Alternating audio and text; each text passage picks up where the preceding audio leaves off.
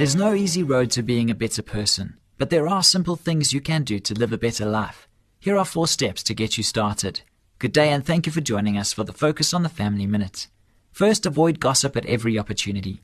When those around you talk behind someone's back, simply smile and change the subject. You don't have to confront them, they'll get the message sooner or later. Second, learn to let go of anger and bitterness. Never allow yourself to be held hostage by the words and actions of others. Third, live for people, not stuff. A wise person once said, Never love anything that can't love you back. Fourth, be generous with your time and your possessions. It really is better to give than to receive. If you haven't learned that, you just haven't given enough. For more information on family issues, please call Focus on the Family in South Africa on 031 716 3300 or log on to our website at safamily.co.za.